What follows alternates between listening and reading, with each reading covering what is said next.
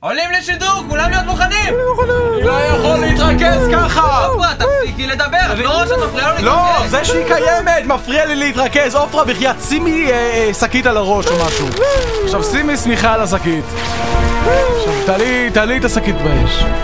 שלום רב, כאן אביתר חלימי והרי דברים שרציתי לומר. משטרת ישראל ממשיכה במאמציה ללכידת הפושע שזכה לכינוי אנס הדייטים. דובר המשטרה מסר כי אנס הדייטים לוכד את קורבנותיו בפאבים או בבתי קפה על ידי שימוש בקסם אישי ומשפטי פתיחה שנונים. באותו רגע פועל האנס ומקיים עם הקורבן יחסי מין בהסכמה מלאה. במספר מקרים דווח כי האנס אף התקשר אל הנאנסת יום אחרי, התעניין בשלומה וקבע אונס נוסף. כמו כן המשטרה עדיין מחפשת רמזים למקומות הימצאם של אנס מערכת היחסים ושל האנס המאורס ששמו מתחרז בצורה מבדחת. מדענים מחברת תושיבה מסרו היום שהם פיתחו את הדור הבא של מכשירי ה-DVD. המכשיר החדש צפוי לקבל את תואר פריצת הדרך של השנה משום שהוא מכיל שומר מסך שבטוח פוגע בפינות. וכעת כתבנו מתן נמצא בכנס גמלאי משרד הביטחון והצליח לראיין את אחד מהמהנדסים הבכירים בתולדות מדינת ישראל. מתן? כן, אביתר, אני נמצא כאן עם יהודה גרסון, ממציא המטלית הלכה. שלום, יהודה. שלום שלום. ספר לנו, יהודה, כיצד המצאת את המטלית הלכה? אוי, זה סיפור. אני לעולם לא אשכח את היום שבו בא אליי איסר הראל, ראש המוסד,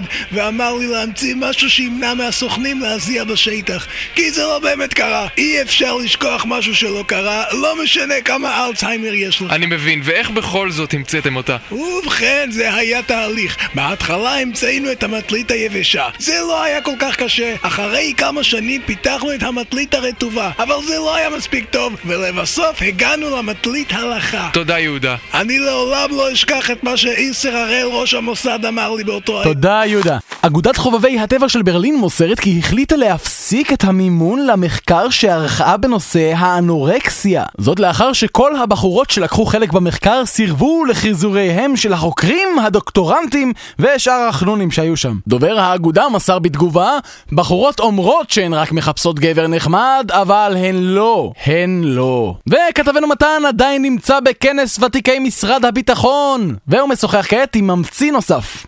מתן? כן, אביתר, נמצא איתי יהורם ג'וקוביץ', ממציא טנק המרכבה.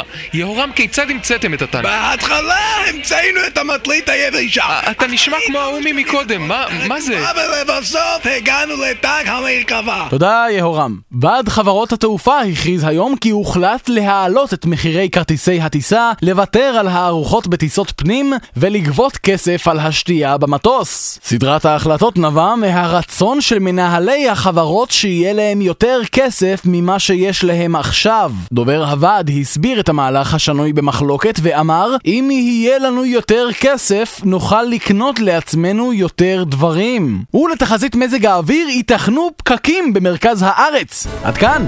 עופרה, אמרתי לך לשרוף את הזקית! עופרה, זה מאוד לא לעניין.